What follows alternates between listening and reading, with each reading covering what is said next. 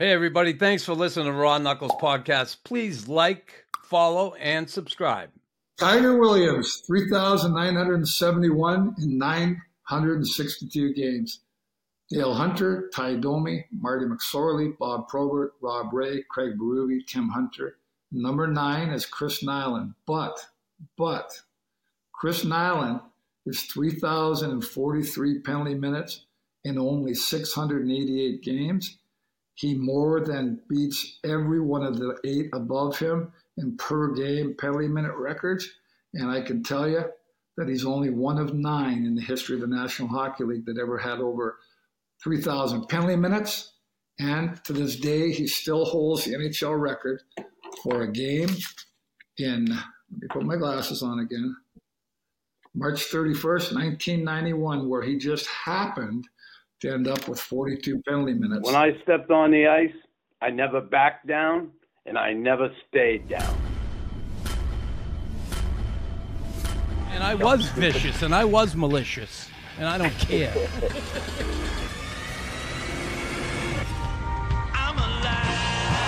a freaking madman. Look at him going to town. Archie, thanks so much for joining Tim and I today. Awesome stuff. Say hi to Tim Stapleton, my partner. Tim, how are you? Good. Thanks for coming on, Archie. I really appreciate it. It's an honor to be here with uh, one of my all-time favorites, Chris Nilan Knuckles. Yeah, listen, I never knew you. Uh, I was your all-time favorite, and and thank you for the compliment, and thanks for the the backing. But I got to tell you, as a kid, me, 21 years old, coming out of college, I didn't know what the pro game was about, but I found out pretty quickly. I mean, I used to watch the Bruins all the time, but I didn't know just the inner workings of hockey and what went on. And I remember my first year, I had that fight with Glen Cochrane. The next thing, I have a contract. Okay. And I remember going to Hershey, and everybody said to me, Watch out for Archie Henderson. And I'm Just lost oh, you, Chris. gee, I got to fight this guy. He's 6'6, 240, whatever. And I'm like, eh, eh, give me a little background of Archie growing up. How'd you get into the game and, and, and, and what drew you to the game? And how'd you become a, a guy who goes out there and fights every night? Well, you know, it's an interesting story because when I was growing up, uh, you know, I love playing the game of hockey. We started actually uh, on a little outdoor pond rink close to my house uh, in uh, a small village, actually, that uh, called Montgomery, that became part of Calgary later uh, when I was about seven years old. And um, we really didn't have anything organized. And then one day, the community association uh, decided they were going to put together a hockey program without being long-winded, mom and dad knew that I wanted to play, so they took me down and got me registered, and I started playing. And uh, it's funny because the sweater that they gave me, the first sweater when I was a little tyke, was uh, sponsored by Pink Bubbles Laundry. And, uh, Pink bubbles. yeah, Pink Bubbles. And my mom actually kept that sweater, Chris, uh, up until she passed away and gave me that sweater and a box of things later on. And I still have that jersey to this day. Um, Wow. And uh, we used to practice on Saturday and then play a game on Sunday. And uh, there were only two teams. One was called the Lions and one was called the Tigers. And I played on the Lions. And uh, from there, it just went on. The love of the game went on. When I got to, uh, uh, I guess we'd call Bantam Double A in those days, a former NHL player had come back to Calgary named Hank Bassen. And he was a former goaltender of the Detroit Red Wings and the Pittsburgh Penguins. And he started coaching that age group in Calgary, but it was uh, more of an elite level rather than the community level that I'd been playing at. So I went in as an underage. I was 12 years old playing against 13, 14, and 15 year old players. And he decided to keep me on the team. Now, I didn't get to play a lot, but I did get to play. And from there, he said to me, You know, if you keep working hard, you may have a chance to turn this into something. Well, to be honest with you, I never ever dreamt of going on and playing pro hockey or playing in the National Hockey League, which I did for a very short time. But what my dream always was my mother and father, who were blue collar working people, wanted me to go to school. So I worked hard at my education. And as I went through high school, I ended up, Chris, being on the principal's uh, honor roll when I was getting ready to graduate. And this is where the story becomes interesting because one day I get a letter from Dartmouth College. And Wow. they were asking me, yeah, they were asking me if I would come and play in Dartmouth, if they offered me a scholarship, so on and so forth. And it was probably a couple of days later, another letter came from the Lethbridge Broncos, which were part of the Western Western Canada Hockey League in those days. And so mom and dad sat me down. Again, these are blue collar people. You got to understand, we came from a very small area in Yeah. Calgary. And my mom read off the hop, said, Archie, you're not going to Dartmouth, Nova Scotia. It's too far away. They had no idea that it was Ivy League school. They had no idea. And my dad said, if you want, you Dartmouth, it's in New Hampshire, right? Yeah, Dartmouth's yeah. in New his Hampshire. par- his yeah. parents thought Nova Scotia. yeah. Scotia. Thought it was Nova Scotia. and and they just didn't know. And mom just Yeah. said, you know, "You're not going. It's too far away." And dad said, "Well, if you want, you can go and try out for this team called the Lethbridge Broncos." Now, again, I had been planning and had already registered in the University of Calgary and was going to be trying to become a civil engineer. I had no real aspirations of being Wow. a hockey player. I went down and was fortunate enough to make the team. And on that club, I was one of the younger guys. I played on the fourth line, didn't get to play a lot, but we had players like Bryan Trottier, uh, Brian Sutter, Ron Delorme. The coach was. Erling, the coach, coach was Earl Ingarfield, and it was the first year of the team in the Western Canada Hockey League in Lethbridge. They had actually moved from Swift Current. Chris, I had no idea what I was getting into. I knew the Calgary Centennials because I had gone as a kid to watch them in the old corral in Calgary, but I really didn't have any idea. Uh, you know, the Swift Current Broncos moving to Lethbridge. I, I didn't know. So, Yep, go ahead. so you get there, Arch. you- Like you growing up as a kid, you, you always the tallest Yeah. kid in the I was neighborhood. I was always tall and thin, and my favorite team was the Toronto, Toronto Maple Leafs. Yeah. Uh, we would get two channels on our television, and every Saturday night they had Hockey Night in Canada, and there was only a six-team NHL. Yeah. My favorite, my favorite player growing up was Frank Mahovlich. I just, uh, I just loved that guy, and uh, I tried to be like him. Who he was a tall man as well. Yeah. And, uh, yeah, I was always one of the tallest guys. And when I did finally go on to play junior, I was much taller than a lot of the other guys in the league, even though I I was. guess. Right. Were, were you six six at the time? Did you I was- I reach was that? Actually, I was actually six six, uh, but by that time I had broken my nose a couple of times, Chris, from fighting. So when I looked up in the sky or in the rafters, I was about six foot nine because my nose was pretty big. So were you being that big? You were just were you just expected to fight too? I'm assuming. No, I, you know, we had a conversation, Chris and I, a couple days ago, and um, I think all of us tough guys, we we start off wanting to be players, uh, and and what happens is, is you're afraid to fail, so you get cast into a role where you know you can you can help your team and you can make the team and you can stay there, so you grasp onto it and you stay there. And, and when I use an example, I'll bring this up for, for, for, for an example of a guy that was a player that wanted to be a player, became a very good player, became an NHL All Star, and his name is Chris Nilan. And in the first two years at Northeastern University, he never took a penalty minute. and what I mean by that is, is uh, Chris and I talked about this the other day. Is I think everybody that becomes a tough guy or is a tough guy, it's in it's in them, but they start off wanting to be a player. And um, some of us get used, some of us use ourselves, and we go and do whatever we can to stay on the team and to contribute. Did you like? Did you like? I know Chris loved fighting. Did Yeah. you like? Did you like it?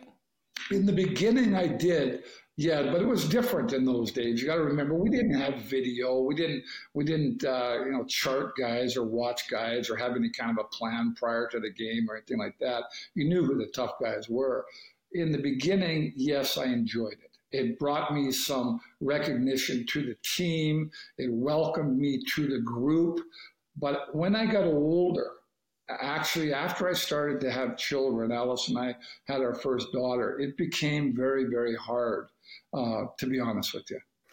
Yeah, it does. Like it, it you know, you you end up uh, it wears on you mentally, physically, and emotionally. But when you're a young guy and you you like you say, trying to get to the NHL, you do anything to to get there, and you did.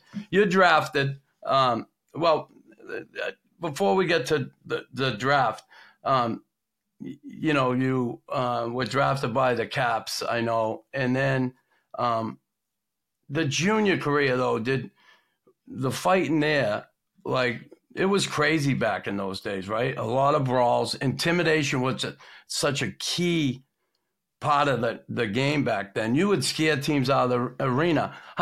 Some of the games when you played junior, do you remember some of those games where your team would go in somewhere or they come to your building and they just forget it? They didn't even want to play. They didn't want to touch the puck. Well, absolutely. I remember uh, I was just talking to Ron Delorme recently. We played uh, junior together on those teams in Lethbridge, and we were talking about how the first time that we went into New Westminster, Chris, and uh, yeah. uh, Bruins were were notorious. Uh, Ernie McLean was the coach. They were notorious for being real tough, but they were also at the time one of the, if not the one of, they were the biggest team in hockey. They were bigger than than the teams in the National Hockey League, and they were all black. They uh, dressed in black uniforms, uh, black pants, black gloves, black helmets. Scary looking, black. Very scary. And yeah. I remember being on the bus and. Uh, uh, the guys telling me Trottier and Sutter and Delorme and Alex Tidey and those guys, Archie, you got to be ready. You got to be ready. And I'll be honest with you, I wasn't scared. I'm being totally honest. And, yeah. and, and, yet, Chris, as the bus came from the hotel in Vancouver and wound through uh, the park in New Westminster where the arena was, there's these huge trees and they kind of hang over the road. So it's like you're going into a ghost story. And we'd be winding, and all of a sudden, Chris, you would hear, oh, oh, you'd could feel and see guys getting sick on the bus. Wow. Uh. The bus would pull up, Chris. This is true story. And we'd be unloading our bags, and there would always be one guy that would go, Oh, I forgot my skates. I never really was afraid going in, to be honest with you. And they had Barry Beck was on the team, and Brian Maxwell was on the team, and yeah. Harold Phillipoff. Wow. Were fighting. And, and, I was never afraid until we started going around and warm up. And in those days, the teams skated together and warm up before you cut off at half rink. And they would put their sticks in your face and they'd say, I'm going to cut your eyes up. But now you got to remember, they're all dressed in black and everything. For a 17 year old kid, I wasn't as scared. But I'll tell yeah. you, I, I did get pretty nervous when we lined up on our blue line to shoot on our goalie and two of their guys were in our line shooting on our goalie. I was a little bit. that's a little bit. Of, that's a little bit of bullshit, but it, it was it was a real intimidating uh, time. Another time, I'll tell you real quickly, was uh, after I had been traded in junior to Victoria. I was coached by Patty Ginnell, who was very famous, iconic in the Western Canada Hockey League as being a tough guy with tough teams we went into Saskatoon one night, and this was actually a, a real bad night uh, for the league and for our team. I was not playing. I was suspended. I was on the uh, bench with Patty helping coach, and uh, Derek Barron, I believe was his name, came down the ice, and Timmy Williams went to poke check him. The sticks got caught. They went up, and uh, Derek got hit in the eye. Well, what happened was is Jackie McLeod was a coach for Saskatoon, uh, Blades, and they what names? Jackie yeah, McLeod, right? They, right? They, he was actually the coach of the Canadian national team prior to this, but uh, the benches got emptied, and it was really, really bad, Chris, uh, to a point where uh, they actually shut the lights off in the building to stop the fight. Now, uh, a lot of people believe I was involved in that. I wasn't. I was on the bench, uh, and but it was bad. guys got hurt, and um, we actually got uh, Uh, on the bus after the game, and there were a bunch of people around the bus. So Patty Ginnell told us Just get on the bus, don't say a word. We're going back to the hotel because we were actually supposed to play them again the next night. And we went back to the hotel downtown Main Street in Saskatoon. And Patty said, You close all your blinds, you don't leave your rooms, we'll get you something to eat, and you stay there for the night. Well, the next morning, we find out that the arena had been padlocked and uh, by the mayor. He would not allow us to play. And uh, it became a big national story. It was on TV, and they had video from the from the fight and everything. It, it was bad. I can go on and on and on, Chris. Yeah. Uh, tell you about. Well, that gives us a taste of the slapshot era, Yeah, Absolutely. yeah, yeah. right? Absolutely. So, which is is cool. But so you, you get drafted by Wash, uh, Washington Capitals. Were Yeah. you when you got drafted? Were you like shocked? Were you happy? Like, wow, I can't believe it! I'm going to get my shot. Actually, the story is is uh, when I was a kid, I used to work uh, at the bakery, and uh, I used to make donuts. And uh, I always took the night shift because I would get 25 cents more an hour. Again, we're working class family. We didn't have a lot of money. So uh, the day of the draft, I, I didn't even realize there was a draft. And in those days, they did it by telephone. It's not Yeah. big thing that they have now. So uh, I come home uh, in the morning. It was about eight o'clock, and I'm coming up the driveway after parking the car, and I'm covered with flour, and I've got on my baking uniform. And my mom is standing at the back step, curlers in her hair, and she's got her house coat on. And she goes, Archie, you better get in here right away. What's the matter, Mom? She said, You just got a phone call from a General McNab in Washington, D.C. General McNab.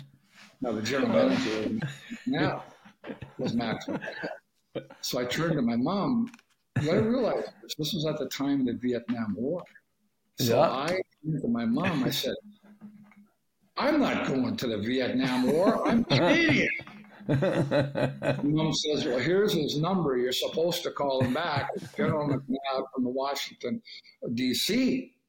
And I didn't phone him back. There's no way I was calling him back. Well, he phoned three days in a row to try and get a hold of me. And of course, my mom and I would never answer the phone. And if we did, we'd say, Well, he's not here.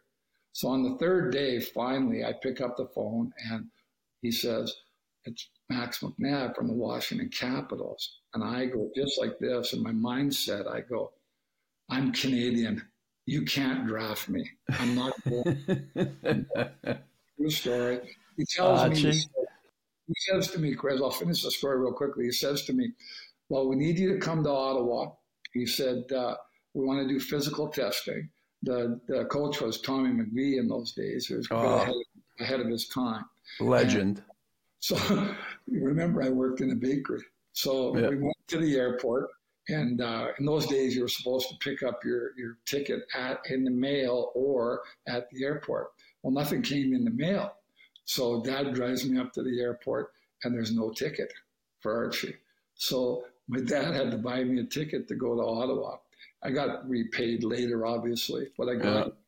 and I got on the scale, and I weighed 245 pounds. Oh, wow. Oof. Remember, I didn't just work at the bakery. I ate Yeah, yeah. I was gonna say, how many donuts is that? So anyway, Supposed to be making them, not eating them.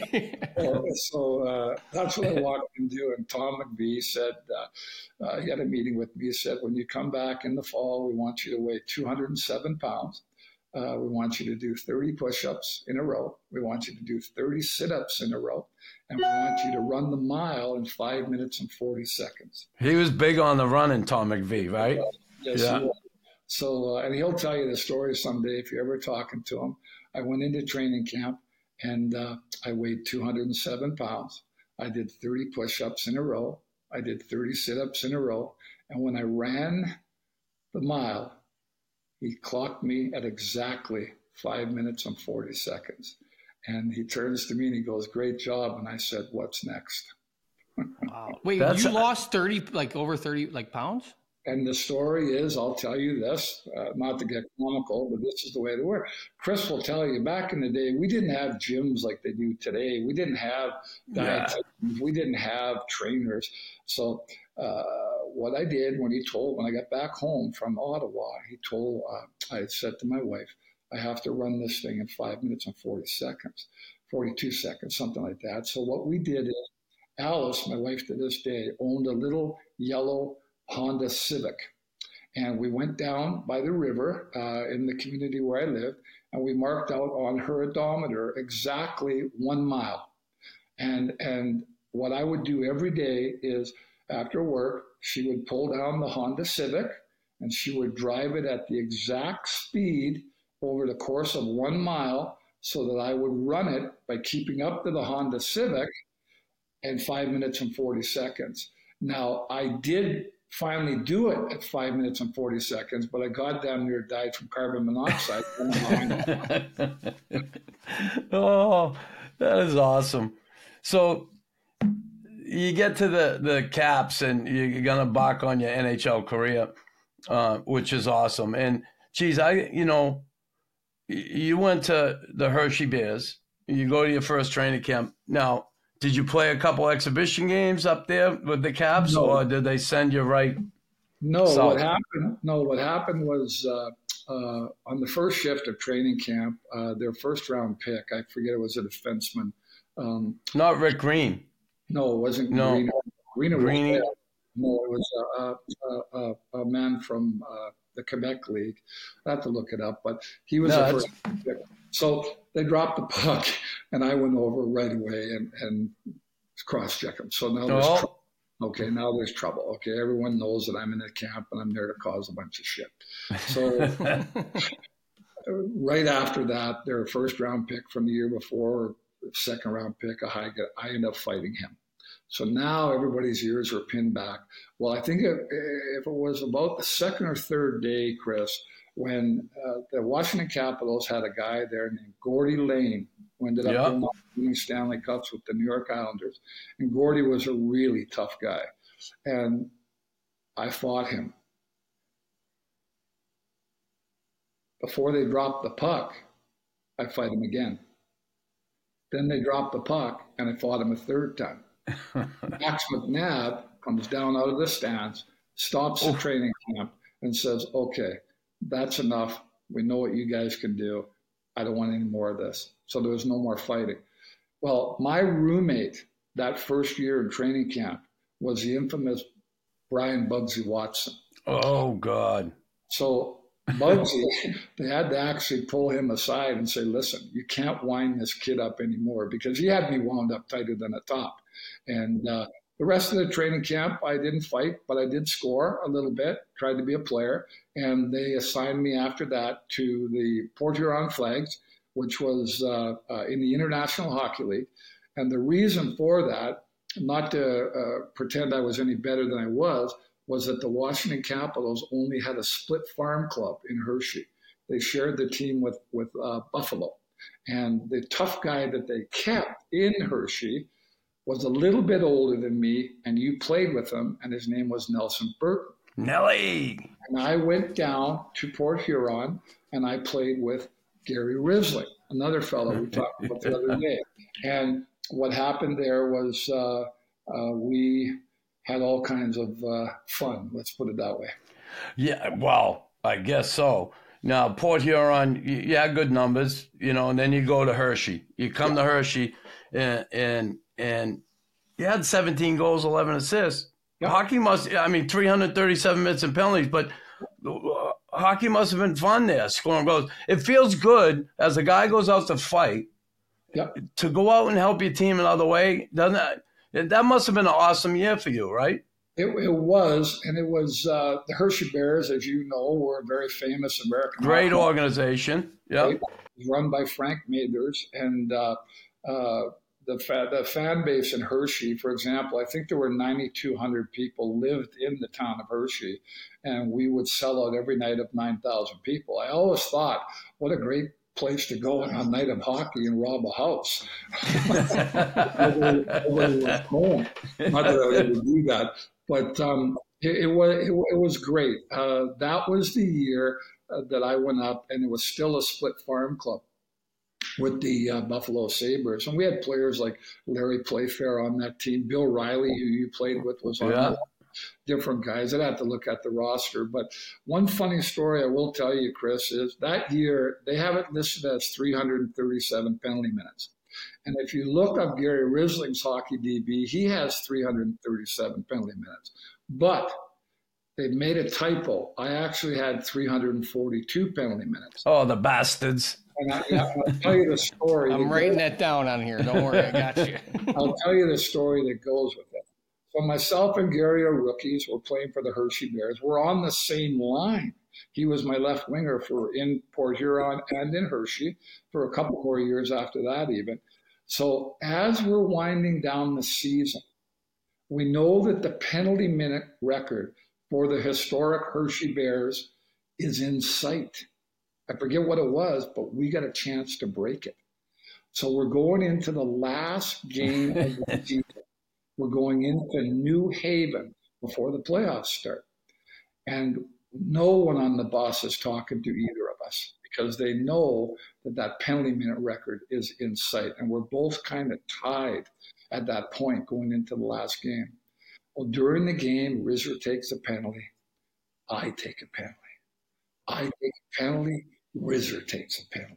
And I know we're sitting there on the bench and we're adding up in our heads who's got the penalty. well, with about three minutes to go in the game, Gary Rissling gets into a fight. He gets kicked out of the game. Oh. Okay. So now he's standing at the doorway in the old in that New Haven arena, uh, where where you go off the ice down to the yeah. And I'm sitting there and I'm thinking, wait a minute, this guy is this many penalty minutes ahead of me. So the last shift of the game, Dwayne Loudermilk, I think was the player, is coming up the ice, and I yell, Dwayne, Dwayne, come here. He looks and he jumps on the bench, and I jump over the bench. I go down the ice, and I run Frankie Beaton. Remember, Frank never Frankie been never been beaten, right? Well, that night yeah, I know. I hit him, and uh, proverbial shit hit the fan.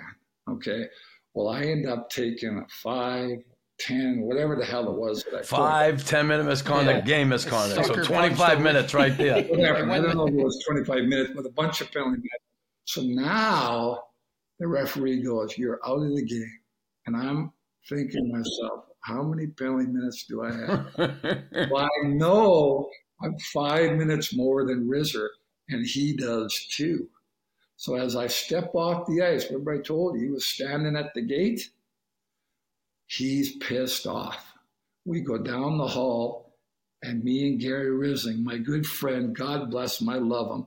We, yeah. go, we go at it in the hallway. for, for, penalty minutes. Record. Not the, not the, not the first time he fought in the hallway, or you. No, I know. He, I remember you when he came into Hershey. You and him. I don't remember the exact circumstances. I do. I remember the fight. I and listen, I thought I fought you somewhere along the line, no. and no. and you say no, and I, I, I think you just don't remember because I hit you so hard. But maybe maybe you hit me you hit me with so many lefts. I was begging you to hit me with a right.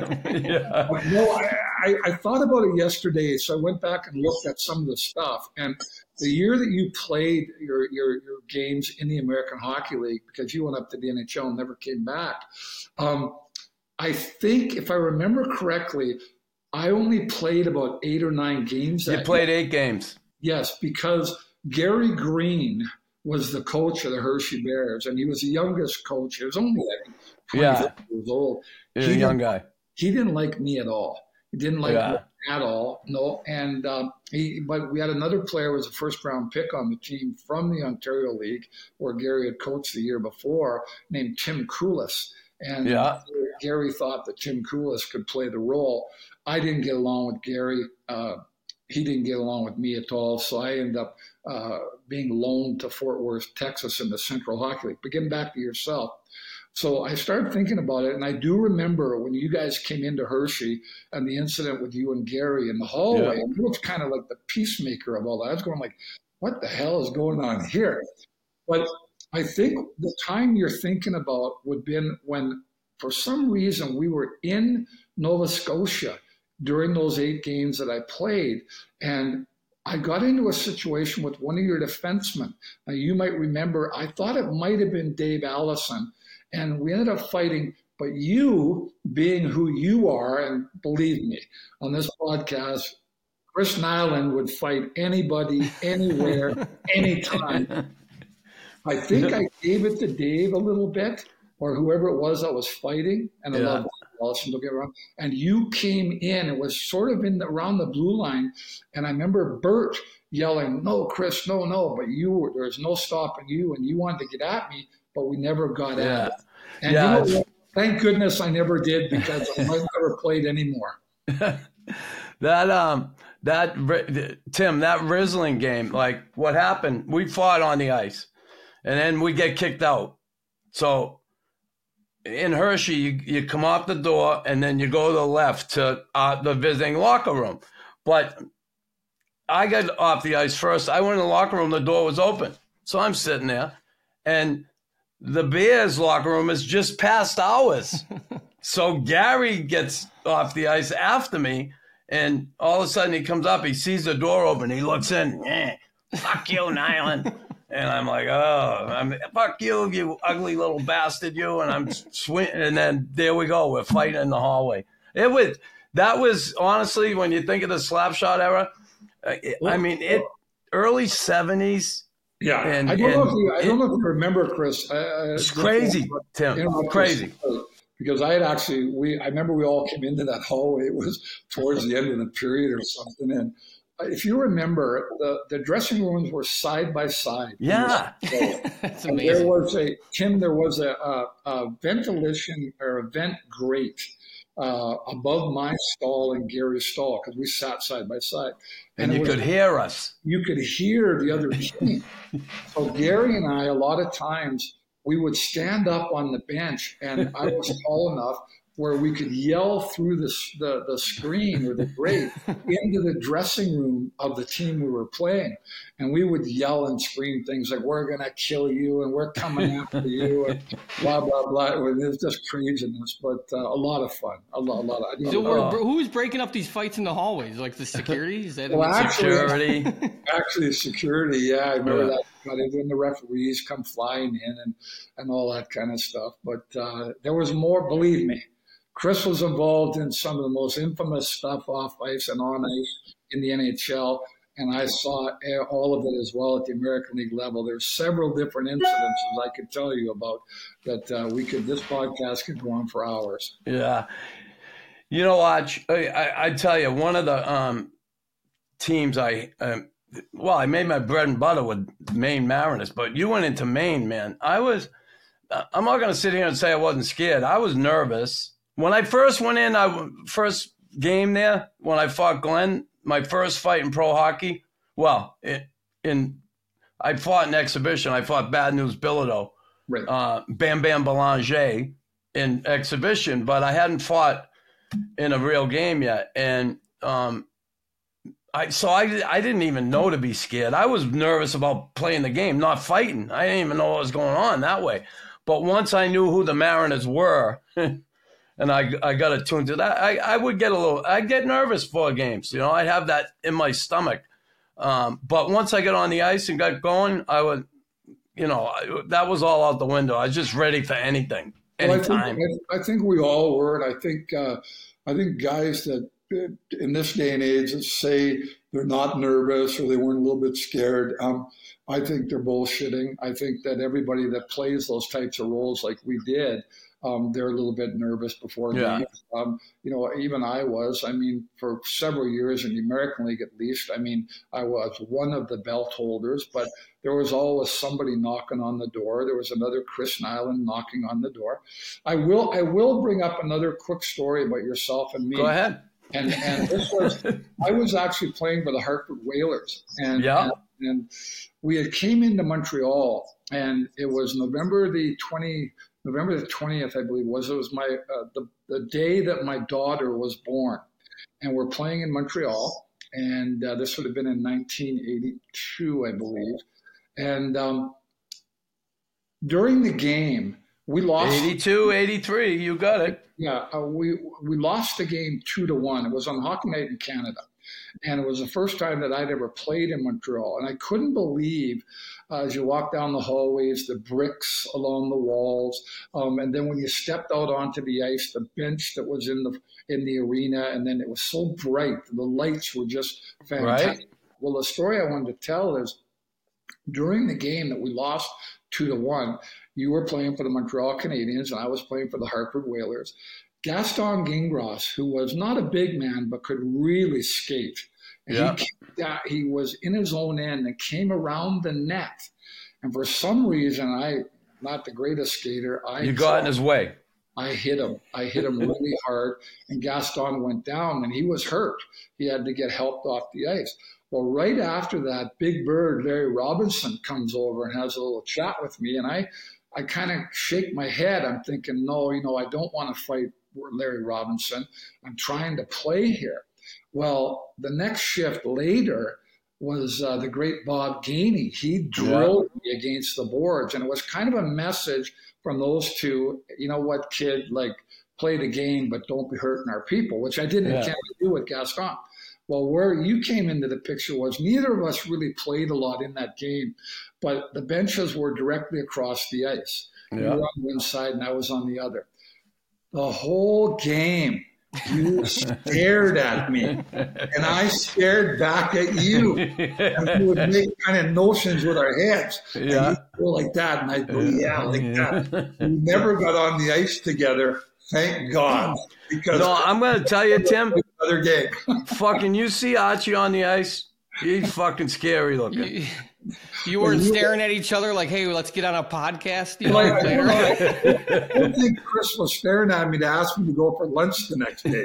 I don't think so. But uh, yeah, I remember that very specifically. We lost the game two to one, and uh, after That's, the game, of course, I had to stay in Montreal and then fly back home because Alice had uh, had the yeah. That's awesome. Those oh god, I love hearing those old stories. So you you 23 games in the NHL, had three goals, one assist. Yep. Uh, 92 PIMS. Yep. Like everybody, like Tim, uh, how many games in the NHL, Tim? 100? 118, I think. Yeah. You know, and everybody, like Tim always downplay, oh, he only played 100. If you play one game in the NHL, and I always say it, it is such an accomplishment. And I don't say that because, oh, I want to make you feel better.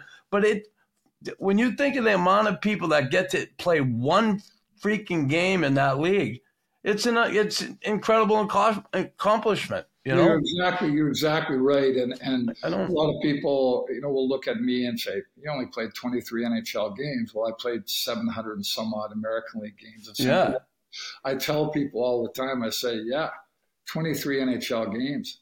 22 really good games and one really, really bad one. And they look at me and I go, yeah, after the bad one, they sent me down and never called me back. And I say, you know, when they called me in to let me know I was going back to Hershey, Max McNab said to me, Archie, go down to Hershey for two weeks and I'll give you a call for 10 years i answered the phone hello max. Never called never called. Yeah that's yeah. a good point though. Not, not many people like get called up and play 22 great games right? Like, yeah, that's, well, that's, hard to do. but what chris is saying is exactly true and i'll, and I'll go uh, with this. As a as an nhl scout for many many many years i can tell you that uh, there are more now that play a single game uh, than there were back in our day. Um, back in our day, if you had the NHL draft, not all for because there were less teams. If you remember, Chris, when I played, there was only 18 teams in the NHL. Yeah. So not everybody uh, uh, did get a chance to play one game. And when you take a guy like Knuckles, who was drafted where he was with I think only three picks left in the entire draft and to go on and have the career that he did it's pretty incredible. And I don't think people give uh, people that do achieve one game like Chris is saying enough credit. Now in this day and age many many players play a game in the National Hockey League. Back in our day that wasn't true. And as a matter of fact I did a, a, a speech. I was uh, invited to do a uh, as a guest for uh, an old timers hockey association in Calgary. This would have been probably about four or five years ago. And um, I didn't really know what to talk to these guys about. There was about four or five hundred guys there, and um, it was kind of a stag night. So I knew that a lot of these guys had still played into their 30s, 40s, 50s with the dream of playing in the NHL. Not that they were ever going to, but they always had an excuse. Uh, I could have played, but I tore my knee out. I yeah. could have played, but the coach didn't like me. I could have played, but my I got married. So it was all. I never ever wanted to embarrass these coulda, woulda, shoulda guys.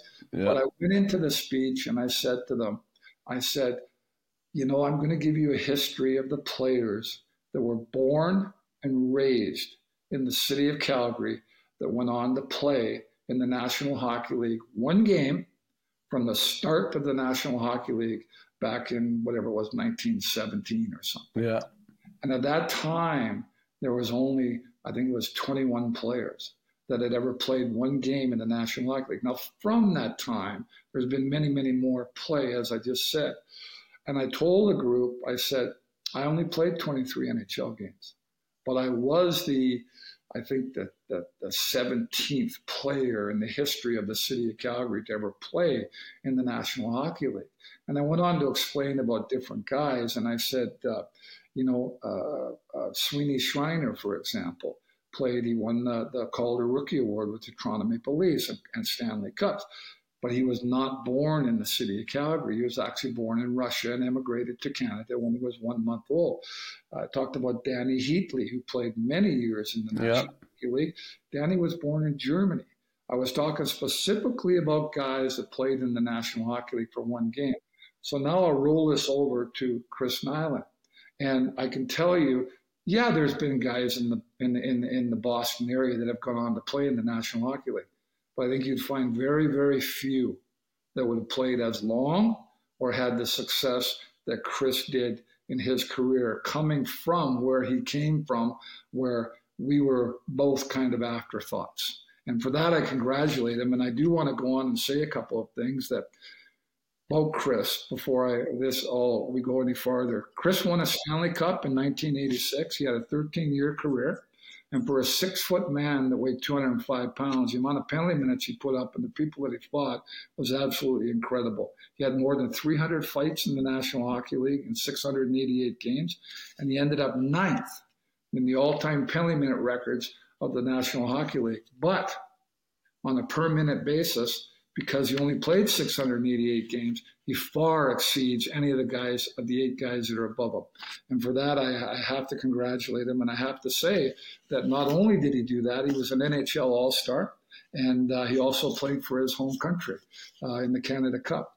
And uh, so, anyways, without going on, I yeah, I appreciate that. You I... missed one stat. He was like eleven and zero oh in hallway fights or whatever. well, you know, I, you know uh, Gary Rissling actually to this day uh, holds the per minute penalty minute uh, uh, in the National Hockey League uh, yeah. for the number of games he played and the amount of penalties that he took. He yeah. does that uh, uh, recognition. Yeah, that's funny. And, and um, it's I go, going back to that uh, guy in Washington you went after. Was it Robert Picard? Robert Picard. That was there. The you go from the Quebec you know, it, it, when I was scouting with Edmonton here a couple of years ago, we were in Florida for some meetings, and Robert was there and heard we were there, and he came over, and I had dinner with him. It was great to see him. Yeah. to see Robert. Yeah. Yeah. 78, 87, 88, uh, your last season in hockey. Uh, you played for Maine a little bit, and then you were in Saginaw in the I. Yeah. Um, it was it getting you still 231 minutes the year before 246 yeah. year before. Like you always put the minutes up. I know for me at the end it got really difficult mentally physically and emotionally. How, what what kind of toll did it take on you that that toll that you couldn't let people know it was taken on well, you? what happened, Chris, was uh, that summer I basically retired from hockey, and what Alice and I were going to do was we were going to uh, buy a couple of Tim Hortons uh, franchises. Yeah. And in those days, uh, Tim Hortons was big down east in Canada, but really had not come out west. And uh, uh, I, I, got talking to uh, oh, what was his name? He played hockey anyways. His brother played for the Philadelphia uh, Philadelphia Barber, Johnny Barber, Okay. Bill Barber's uh, uh, brother. Johnny ran the franchising of for Tim Hortons out when they started in Western Canada. So Alice and I were were going to buy a, a couple of franchises. We were going to be the first franchisees in Calgary. And during that time, as we're kind of rolling back and forth on what we're going to do with the rest of our lives, I get a call from the Chicago Blackhawks, and it was Bob Pulford. And would I be interested in coming and playing in Saginaw, Michigan? And they had a bunch of young kids, and they were struggling. They were in, I think, last place. And I really wanted to continue playing, but more than that, I wanted to coach. I wanted to stay in the game somehow afterwards. So I took the Tim Hortons thing and put it off to the side. And I went down and played, I think it was 50 games with Saginaw, which was their number one farm team uh, for the Chicago Blackhawks in, the, in those days. And they had players on that club like Eddie Belfour, Butch Cassidy, who coaches the Vegas Golden Yeah. Knights, uh, Dave Mackey. There, uh, I get down there and they said, "Can you play defense?" And I'd always been a right winger, and I said, "Well, I played a little bit of defense with Tom McVie the last couple of years in Portland, Maine. He put me out to kill penalties and stuff like that." And I said, uh, "Yeah, I can play defense." And they said, "Great, we've got a young kid we want you to." To play with, and that young kid was named Dave Manson.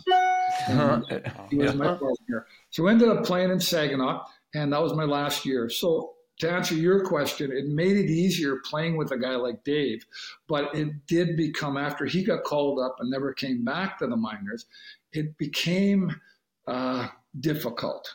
Uh, my family was back home. Uh, my kids were back home. Young AJ Archie Jr. had been had been born at that time, and uh, I was there by myself. So the fighting part of it became uh, how do I word this? Um, it became harder to Yeah. do it on a nightly basis.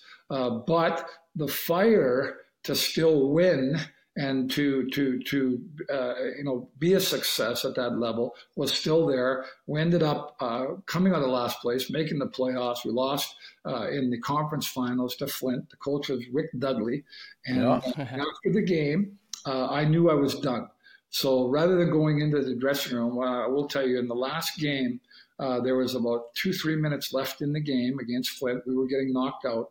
And that was the year that New Jersey, Lou Lamoriello had sent three or four players from his farm team, uh, wherever it was in the American League, sent them to the International Hockey League so that they could play in the playoffs. It was kind of a controversial thing.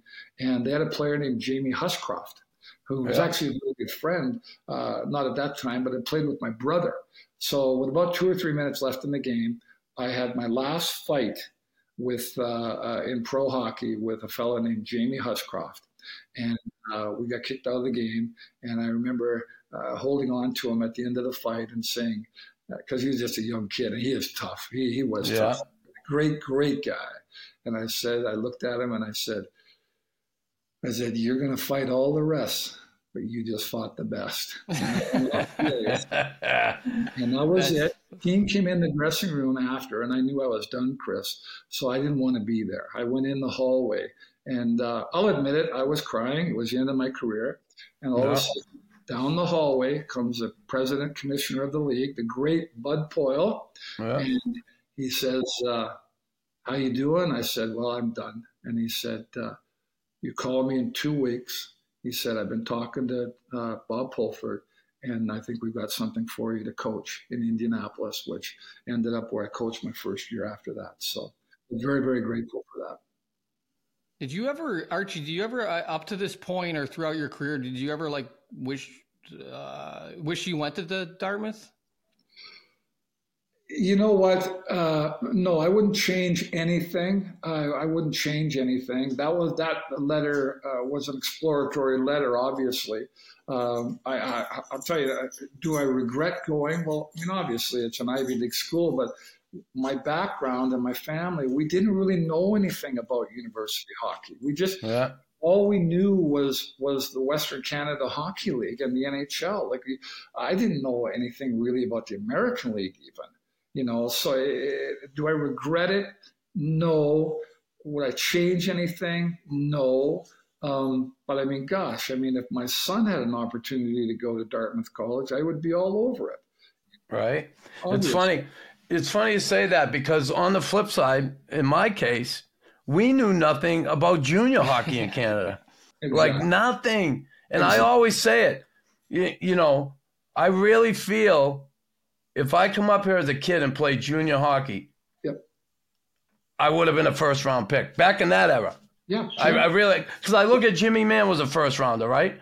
If I come up here and I, I knew I would have, you know, fought, I knew probably I would have ended up, you know, improving my skills enough to, you know, at least score a few goals. I'm sure I, it's funny. I always think of that, but I, I was so ignorant of it. I didn't I didn't know there was junior. I didn't know what it was. Tim, right? I don't know about no, your yeah. time. Yeah, yeah, no. Well, makes, it's, uh, uh, it makes sorry, your story. That's what makes your story even more incredible. Knox is not you, you know. know. And Tim, not to interrupt you, but Chris is exactly right. Like uh, I didn't know anything about university hockey. I knew in Calgary that they had the University of Calgary Dinosaurs because they had played against our Tier 2 team uh, in a, an exhibition game a few years prior, and the Tier 2 team beat the University of Calgary Dinosaurs at that time. Now, I didn't know anything about, you know, way down east, uh, you know, Dartmouth or, or Harvard. Or yeah. Of course, I knew Harvard, the school, and stuff like that, but you didn't know anything about the hockey programs. And I'll go another step farther. Another funny story, Chris, is, is uh, in my draft year, the WHA was was in full bloom, and I received a letter from the Houston Aeros, and it was uh, uh, the head scout was Barry. Uh, oh, he was the head scout for the Edmonton Oilers for a number of years. Well, the, in the letter, it was asking me if they drafted me, would I sign an, uh, a WHA contract? Well, of course I would. So the, the, the letter went on to say, would you call Barry Fraser was his name? Would you call Barry Fraser? So I phoned Barry Fraser. And this is how ignorant we were in those days. There was no internet. There was no iPhones and all that. Yeah. hockey news and that was it. And I said, Mr. Fraser, I got this letter, and and and uh, uh, you're asking me if I was drafted by the WHA Houston Aeros, would I would I sign a contract? I said, well, let me ask you a question. I said, I'm a right winger. Who do you have on the right side? And he said, Well, we got a guy named Gordy Howe. So I said, Well, forget it. so, Arch, yeah, you, you uh, got a shot with Chicago coaching, did you? When you and then well, it wasn't Chicago's farm team. It was actually uh, an independent team in Indianapolis. And uh, so I took the job on, I believe it was around the middle of July, right around the beginning of August, and we had to put together a team uh, to play in the league. So we ended up signing uh, just a bunch of uh, uh independent players, and then I got help from uh, three or four or five NHL teams that kind of sent me their. I don't want to call them leftover guys, but guys that they didn't have a spot for. Yeah, fringe players. Yep. Yeah, fringe players. So, so actually, Jimmy Mann was one of the players that came. He was on my so you coached for a little bit, and then how, how, does it? Because you've a long time scout, right? You in Detroit, uh, Edmonton. You just retired in Edmonton, pro scout, head of pro scouting. Uh, uh, how did the scouting thing happen, and who I guess was a mentor of yours in, in well, the scouting business? Yeah, it's an interesting story. I had actually uh, when I was done coaching in pro hockey, uh, I ended up going back and I coached in uh, Great Britain I was actually in Edinburgh, Scotland. Wow. Oh, that's cool. Oh. I ran a team there, and it was uh, uh, it was along the lines similarly of maybe the East Coast Hockey. I played there. Yeah, yeah. I went there with no, I went there with Proby, and we played like a um, some yeah. former NHLers. We went over and played a game in Edinburgh. Yeah. It was yeah. awesome. Yeah, so I was there for a year, and then I came back and uh, uh, was coaching in uh, Nashville, I believe. No, Nashville was right after Indianapolis, and then I went over to Edinburgh. But I came back and I started coaching junior hockey in Victoria. Ed Chynoweth was the president of the Western yeah. Canada Hockey League, uh, helped me get that job. And now Victoria was terrible, uh, the worst team in the league the year before. They'd won four games, so I went in there and, and started to coach. Well, during that time period, I built up a relationship with a guy named Jack Button, who yeah. was the assistant GM of the Washington Capitals. And when my coaching was done in Victoria, Jack called me and said, Would you be interested in scouting? And I said, Yeah, you know, I have to talk to my wife and because you're on the road a lot. And I said, Yeah. And he said, Well, we'd like you to come to Washington to sit down with David Poile. He'd like to he'd like to speak to you. So I was actually in Minnesota, Minneapolis, with my son's uh, travel team during this time period. It was a summer kind of an all star team. So I said, okay, fine, I'll come over. So we got tickets, and I went over to Washington and sat down with David. Now, at that time, you got to understand, this is 30, 33 or 35 years ago. There were uh, teams that were really progressive, and David Poile was one of those guys or managers. And he wanted to put together a pro scouting uh, staff where you scouted pro players. You got to remember, prior to that, Chris, if a general manager wanted to make a trade, for example, a lot of times you would call his buddy in Sault Ste. Marie and say, listen, uh, how do you and your wife like to go down and stay in the York Hotel, have a steak dinner, and watch this player for me, and let me know if we should trade for him? Yeah. David, David, wanted to, to put something together real, so we went in, and he and he ended up hiring me as a as a pro scout, uh, of which I would have been the first or yeah the first guy there because in the league they only had I'm talking league wide. They only had maybe six or seven full time pro scouts. Uh, the great Gerry Melnyk from the Flyers, uh, Doug Overton from the Minnesota uh, that moved into Dallas. Um, I can name four or five guys. Barry yeah. Long. Yeah. But long story short, it was a really kind of a new thing. And um, it expanded from there to a point, Tim and Chris, now where every NHL team has a staff of usually a minimum of five guys. Um, so in that first year under Jack Button, you asked for a mentor. I can remember uh, going on a road trip one time for Jack. He set up my schedule, and I went on a road for 40 days. 40 days, and uh, uh, I was uh, not at home. And uh, as I was on my uh, way home, Jack called me. How you feeling? I said, Yeah, I'm okay. I'm ready to go. I'm ready to go. And he said, Okay. Well, the next night I got home and I just crashed. Well, Jack Button had phoned my wife and said, Did Archie take you out for dinner? And my wife said, No, he's really tired. Oh, he got really pissed off. He phoned me and he said, When you're on the road that long, you make sure you take your wife out for dinner and you make sure that you put it in on the team. And that's the way Jack was. And uh, Jack actually went on after working with him for a couple of years and passed away. But uh, he was he was a big mentor. Well, that's awesome. Now, so how many? Let me think. I, how many years you scout for? Uh, well, I scouted with different teams. I started off with Washington, and then I went to Ottawa with Brian Murray, and then I went to Detroit with Ken Holland, and then went with him to Edmonton. I would say the total span would have been about 30 to 32 years. Okay. So you have a Stanley Cup ring. You have to if you're in, in Detroit, no? Never won the Stanley Cup. I got there after. Oh shit! Won the cups. Yep. And uh, uh, there were a couple of years where I was actually out of it, out of the game. Uh, yeah. Things, and then came back in, but um, I never won a Stanley Cup. Was in the finals with Washington. Uh, and then in the minor leagues, obviously, I was in several finals. Never won a Calder Cup or anything, but an Adams Cup in the Central League. But no, never won a Stanley Cup. oh, Cup. I thought you might have in Detroit. Tim, we're talking on the phone yesterday, and you think of scouts, right? You're gone looking all the time. It, I want you to tell Tim, tell our listeners that story that you told me about how many years you've done it for, the hours away, how many. I honest to God, when you told me that, I was like, whoa. Yep. And it's incredible. It's incredible how how mm-hmm. long these guys are gone. Tim, the story I told Chris was the year that I retired and that I decided I'd had enough, I've been invited by a good friend of ours named Mike Emrick, who was the NBC hockey guy. He's in the U.S. Hockey Hall of Fame. Tremendous, tremendous gentleman.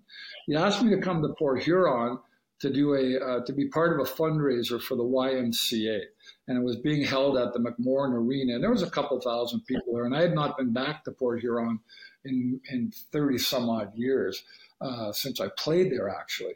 So I said, yes, absolutely. For you, Mike, I'll do it. So I came in, and Mike had just retired about two or three weeks before that, maybe a month before that. And a lot of people were asking him, like, why? Why did you retire?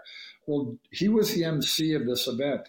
And during his speech, he said to people in the crowd, he said, a lot of people are asking me why I retired. And he said, here's the story. He said, I came home this past year and my wife sat me down. We were having our morning coffee, and he asked me, she asked me, Mike, how many nights do you think in your career you've been away from your own bed?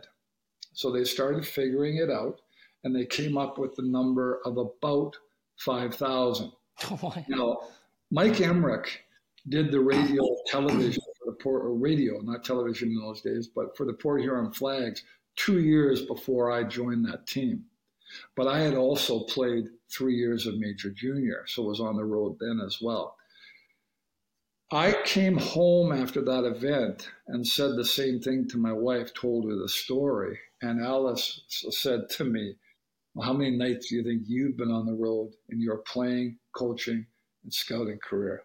So we sat down and we came up with the number of somewhere around 6,000. Now, Tim, if you think about it, six thousand that's a that's a big number. A lot of people go, "Wow, six thousand. It's almost twenty years that I was away from my home or my own bed. Wow. And that's, that's unbelievable, yeah, right, Tim? Yeah. When wow. you think of it that way, you think 6,000 hours. Yeah, yeah, that's a lot of hours. And then you go 20 years. Yeah. yeah. 20 years. It's incredible. Well, and, and, and, and I'll tell you, that's why I have the nickname Lucky because I've been I've been lucky to be married to Alice for 40 years. So I, I want to ask you a couple before I let you go. And I want one thing I totally forgot was uh, the Willie Trognitz incident. Yep. Um, you, you know, uh, just briefly go through that for me. What happened? Because you broke your nose, you got your head split open. What happened there? Well, what happened was is Gary Rissling, our, our buddy, our buddy son of a bitch, Gary. We're, we're on the line uh, in Port Huron. We're playing against the uh, uh, the Dayton Owls, they were called at the time, and they had uh, uh, a gunslinger named Willie Trognitz. It was, I think, it was only about my tenth. You were a rookie. You were a rookie, right? Me and Rizzer were rookies. And we went to the face-off circle, and our, our normal centerman, uh, Jimmy Gustafson, was not with us. It was a, a smaller guy named Gary McMonigal. And uh, uh, there was a situation with Gary, and who was the player? It was uh, Gary was a left winger. This guy was right winger. The face-off was in their zone on, on to the left of their goalie, and uh, Gary starts this fight at the face-off. Well, the next thing you know, this guy named John Flesch, who was a WHA tough guy from years before, jumped in on Gary. Well, that's my little buddy, so I got to protect Gary. So now I'm jumping in on John Flesch. Well, all hell breaks loose, as we've talked about, slap shot. Everybody on the ice is fighting. And uh, I not bragging. I, I beat the shit out of. Uh, I believe you. Right. So and I know you're not a bragger. all of a sudden, he his arm starts to droop and he starts to scream, uh, "My shoulder, my shoulder, my shoulder!" So I stop. Well, just as I stop, I get from the side Willie Trognitz, who was on the ice as well. He suckers me from the side, and that's what breaks my nose. So now I'm pissed. So I guess. Throw down John Flesch. Gary is fighting. The guy's name was Rick Dorman. Great guy. I've met him several times since then. Legendary IHL fighter. Him and Gary are still fighting. Everybody on the ice is fighting. Well, now I turn. And Willie, the referees have got him over by the bench. Okay. And uh, Nick Polano was the coach of, uh, of the, of the Dayton, uh, Dayton Owls. He's got his arm or his hand on Willie.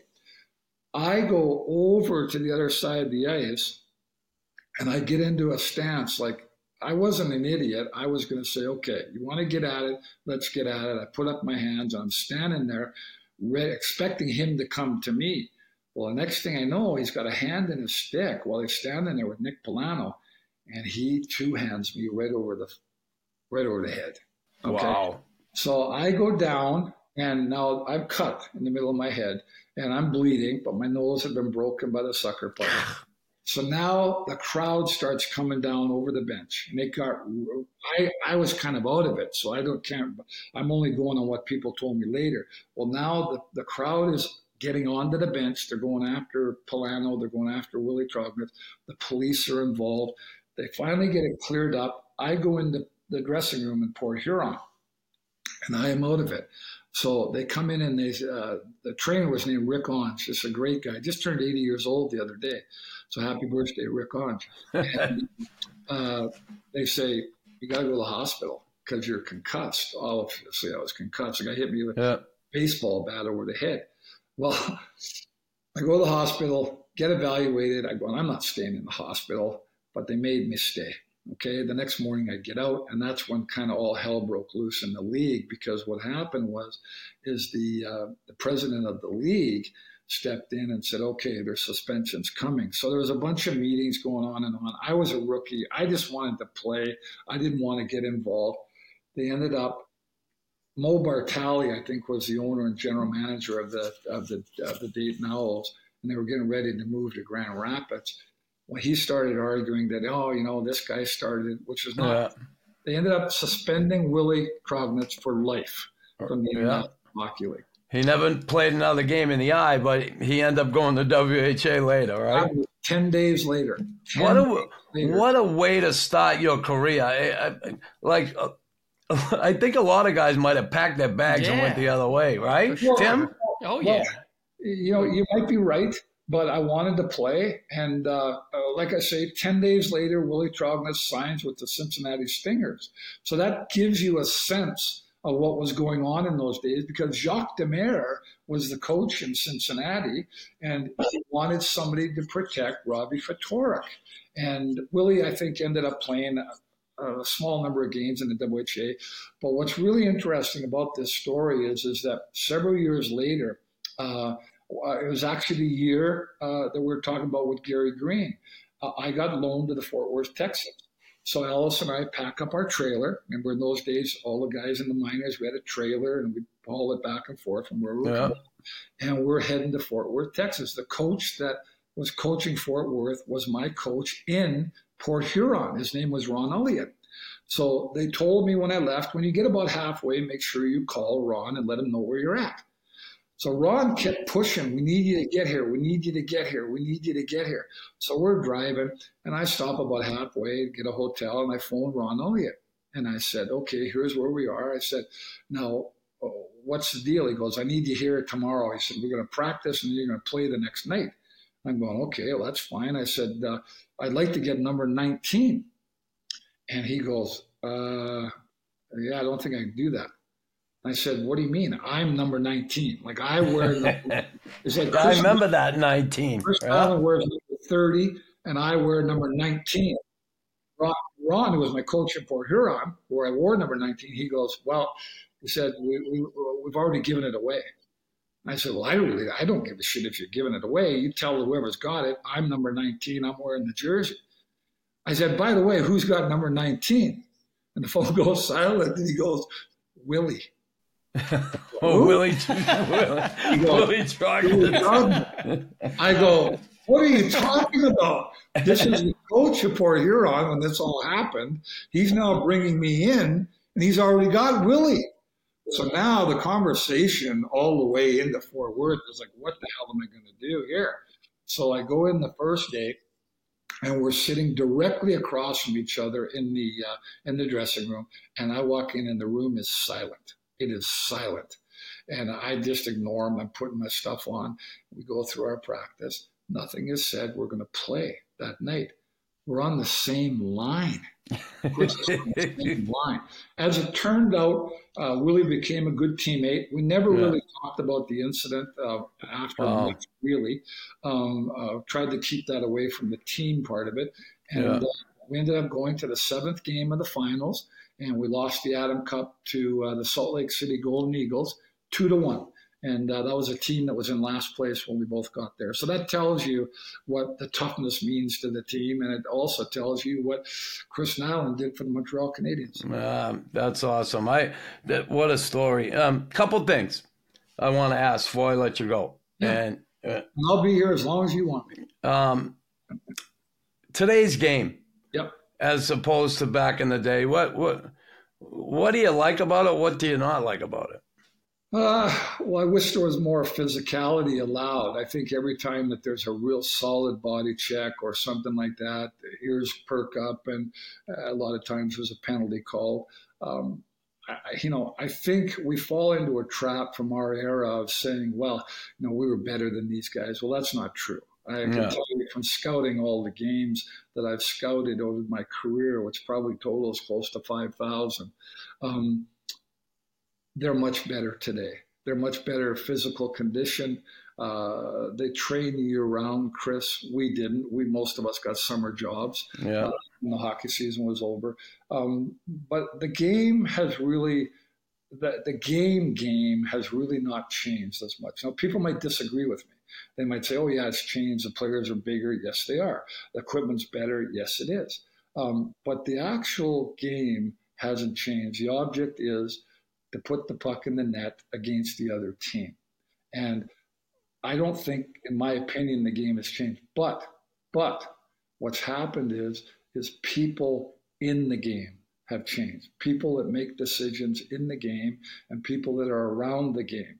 For example, uh, I can go to a press box now in an NHL arena and I don't know very many of the of the people that are doing the scouting, for example. And a lot of them are guys that uh, God bless them. I'm glad they're working in the NHL, but they never they never played uh, at a very very high level. A lot of them do. Don't get me yeah. wrong, but but the, the the the person has changed in the NHL for the good. I think so. I mean, hockey is a huge business now. It was a big business in our day too, Chris but we never thought of it as a big business because we weren't attached to that part of it. Yeah. It was more, it was more a game for us. Uh, it was a life for us, a lifestyle. Yeah. Yes, it was a big business for the owners in those days, but now today it's a big business for both the owners and the players because they make so much more money than we ever dreamt of making. Yeah, pretty cool. Right? Yeah, it is. No, I was going to ask you, Archie, I, uh, to go back here one second. I, I wanted to know, I came across that fight with Probert. Um, oh, that, yeah. That we, was awesome. That was We had awesome. talked about that, Tim Yeah, when was that? Yeah. Well, uh, Proby had came uh, to the Adirondack Red Wings when he was a rookie. I was kind of at the end of my career. It was my last year in, in Portland, Maine. I did come out of retirement, as I said, to play the next year in Saginaw. But um, again, I don't want to, in any sense, be bragging. I was one of many belt holders in in, in my day. and Proby, like Chris, uh, coming up as a rookie, was was going to make his name. Was going to make his name. So we actually that fight, I believe, on the video was the first of two because I fought Bob Probert twice, and uh, that one I, I I can't remember if it was in Portland, Maine, or if it was in in uh, uh, Adirondack, but we fought. And the first time we fought in uh, Adirondack, he actually hurt me. Like he hit me and he hurt me. And I, I never really in my career had been stung a lot. Um, and I remember uh, leaving the penalty box. He wanted to go again, and I was willing to go, but the referees got in between us, and I thought better of it because I, I, I was hurt. So I went over to the players' bench and sat down. Proby continued playing, and I only got, I think, maybe one or two shifts after that. And I, I just wasn't right. Well, the next morning, we had to play Adirondack uh, that night, we were going on the road to maybe it was Rochester. And I went into the coach's office really early in the morning before our skate, before we were getting on the bus. And the coach was Tom McVie. And again, I was towards the end of my career as, as, a, as that role. And I walked in. I said, Tommy, can I talk to you for a minute? He goes, Yeah. I sit down I go, Tommy, I said, uh, uh, You think I should go after him again? Just like that. And Tommy uh, looked me right in the eye and he said, You're the only one that can answer that. So we went on the road. and Adirondack came to Portland, Maine. Well, you know what? It was only, I was the only one that could answer it. And that's what that fight was. And what happened was, is it was off of a face-off. And uh, if you watch the fight, I'm not saying I, I was tougher than Bob Probert. no, you made you had, it was an awesome fight. I watched yeah. the fight. You did unbelievable. He was, was one of the awesome. guys to ever play, as you know. But if you're watching the fight in those days, Chris, you'll remember this. We were supposed to be tied down, Yeah. and and I was always tied down. You, I, many of us were honorable, and we will be tied down. In that particular situation, and in that era, as Proby and Joey Kocur and these guys were coming up, Yeah. I have a lot of respect for that tie down. And if you're watching the fight, he as soon as he starts to lean where he might be losing the fight, he comes completely out of the equipment. And if you watch, I throw a left hand, and if I hit him with the left hand, maybe Bob Probert doesn't have the career that he did. But he Yeah. comes through the equipment. I got nothing to grab onto. We continue fighting, and then I go, you know what? I'm out. And I roll. He doesn't hit me. I roll to end the fight. You'll see that right at the very end. But the point of bringing that up is in those days, you had players like Proby who come out of his equipment constantly. You had players like, and I love him, he's like a brother to me, Glen Cochrane, would come out of his Yeah. equipment all the time. Uh, guys like Rob Ray, they come out of their equipment all the Rob, time right. you know, there's many of them, but it, uh, no disrespect to any of those guys because they were all really tough guys. But it put us guys that were tied down into a real uh, uh, predicament because now- Disadvantage. Yeah, I was gonna say, Chris, you had to deal with Dave Brown coming out of the locker room. With Exactly. Right. you know, like, exactly. Yeah, that wasn't fun. I'm like, whoa, No, what the exactly. hell's going on here? How do I do this? Right? yeah. right, It's not right. easy. No, so you, you take a look at a guy like Proby. I mean, one of the toughest of all time. Let's be honest. And uh, uh, uh, but in that particular fight, Tim, uh, and I wish they had video of the first one. In that particular fight, he does come out of his equipment, and uh, uh, it kind of pissed me off, to be honest with you.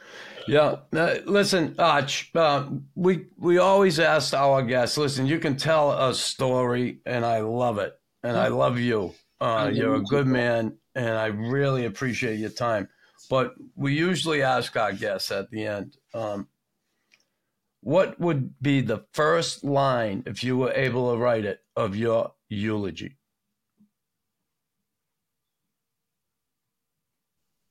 I did the best I could do. That's good. That's what we love, and you did the best you could do. There's no question about it. I, I, I, I, think, Chris, like uh, with myself and all of us, there, there's two different parts to us. There's there's our, our, our hockey lives, and then there's our our, our life lives. I Yeah. mean, uh, I'm I now I've been married for 44 years. Beautiful woman. She's been great for me. She's she's supported me all through these years. She gave me two wonderful children, a son and a daughter. From them, I have five grandchildren uh, four boys and one little girl, uh, eight, seven, six, five, and four. The four boys all are in their first and second years of hockey. Um, like yourself, I know that you have two daughters and, and a Yeah. son, I believe, and you've Yeah. got children now. Uh, I think uh, you know we go through we go through life thinking about what we did in hockey, but we're at a point now uh, where we can look back and say, you know what, our family uh, and and and the people that are going to going to going to be here after we're gone are what's really important. And Yeah. uh, I, I'm very proud of, of, of what I did. I, I respect all guys that ever played that role, uh, even the guys today that do it. And Yeah. uh, but I know at some day, at some point, uh, when they get a lot older, they're going to look back and be able to tell their stories, and I look forward to hearing them. That's awesome, T- Tim and I, we are um, actually going to do another podcast um, at two thirty here, Yep. and you know who we're doing it with? No. Who? Keith Acton. Oh gosh! Please say hello to, to Keith. He loves you. Keith, say hello to Keith. That's great. he What a loves you. He says, "Oh, I love Archie Henderson." Keith What a hockey player that was. Right? Jimmy, uh, uh, Chris, I'm going to forward you uh, Tim Hunter's number as well, so you can get a hold of him if you ever want to. Good to. stuff. Yeah, and uh, Timmy's a good friend from Calgary, and uh, I'm sure you, you'd have a lot of fun with him. He was, he was Archie, awesome, awesome to have you. And I'm just going to say, uh, God bless you. You're, you're an honorable man, a good man, and I, I'm happy you had the career you had, and and then afterwards in in scouting. So well, I really appreciate that. awesome stuff. A lot of respect for you, my friend. No, before we go, I want to read this off. Made my notes. All right, all Great. right. All right, and this tells you how many fights and how many situations Chris Nilan was in. And I'm going to put my glasses on as I read this, but we're going to have some fun with this, Tim. This is, You rap know all. This is know your rap sheet. information anyway. My rap sheet. Tiger Williams, 3,971 in 962 games. Dale Hunter, Tie Domi, Marty McSorley, Bob Probert, Rob Ray, Craig Berube, Tim Hunter. Number nine is Chris Nilan. But, but, Chris Nilan is 3,043 penalty minutes in only 688 games. He more than beats every one of the eight above him in per game penalty minute records. And I can tell you that he's only one of nine in the history of the National Hockey League that ever had over 3,000 penalty minutes. And to this day, he still holds the NHL record for a game in, let me put my glasses on again, March 31st, 1991, where he just happened to end up with 42 penalty minutes. Now, you're going to go down in history as one of the greatest. It's been an absolute pleasure. I'll say hello to Gary Rissling for you. And Do uh, that. great to talk to you guys. Do All it right, anytime. Archie.